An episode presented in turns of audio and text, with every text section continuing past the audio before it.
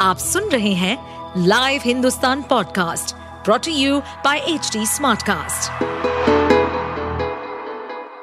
नमस्कार ये रही आज की सबसे बड़ी खबरें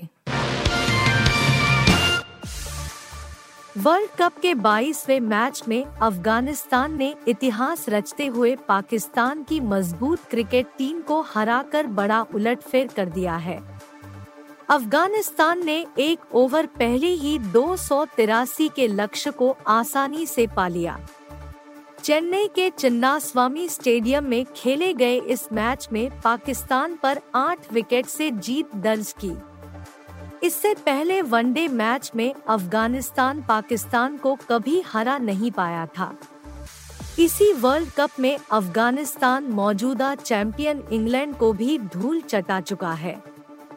पाकिस्तान पर ऐतिहासिक जीत दर्ज करने के बाद अफ़गानिस्तान में जश्न का माहौल है। काबुल में लोग सड़कों पर गोलियाँ चला रहे हैं।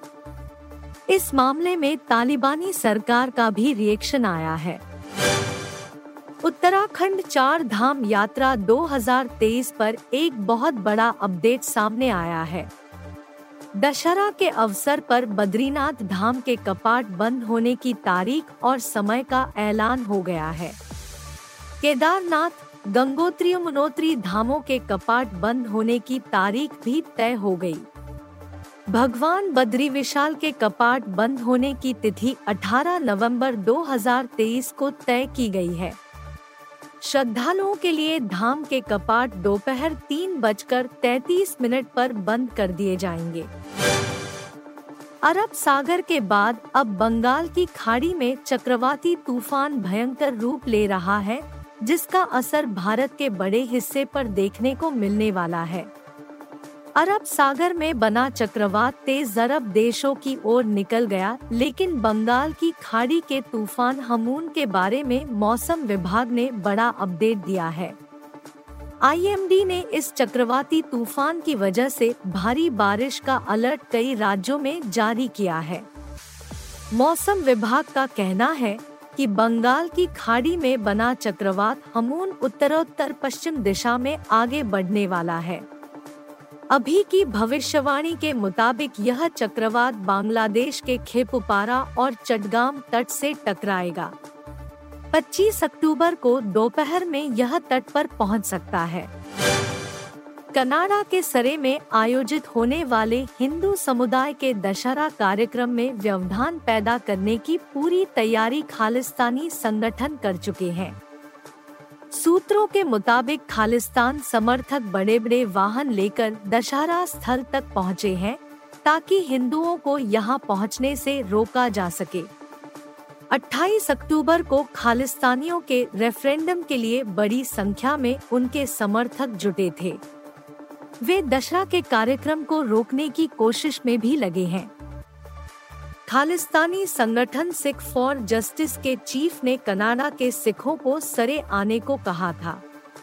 खालिस्तानी रेफरेंडम कराना चाहते थे कि भारतीय उच्चायुक्त संजय कुमार वर्मा का हाथ आतंकी हरदीप सिंह निज्जर की हत्या में था या नहीं।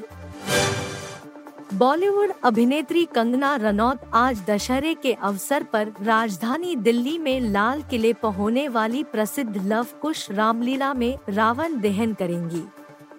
हर साल आयोजित होने वाले इस कार्यक्रम के 50 साल के इतिहास में यह पहली बार होगा, जब कोई महिला तीर चलाकर राक्षस राज रावण के पुतले को दहन करेगी।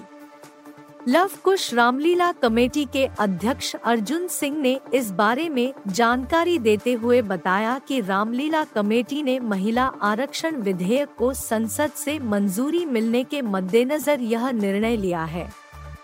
सिंह ने कहा कि चाहे वह फ़िल्म स्टार हो या राजनेता, हर साल हमारे कार्यक्रम में एक वीआईपी की उपस्थिति होती है। आप सुन रहे थे हिंदुस्तान का डेली न्यूज़ रैप, जो एच टी स्मार्ट कास्ट की एक बीटा संस्करण का हिस्सा है। आप हमें फेसबुक ट्विटर और इंस्टाग्राम पे एट एच टी या podcasts@hindustantimes.com पर ईमेल के द्वारा सुझाव दे सकते हैं।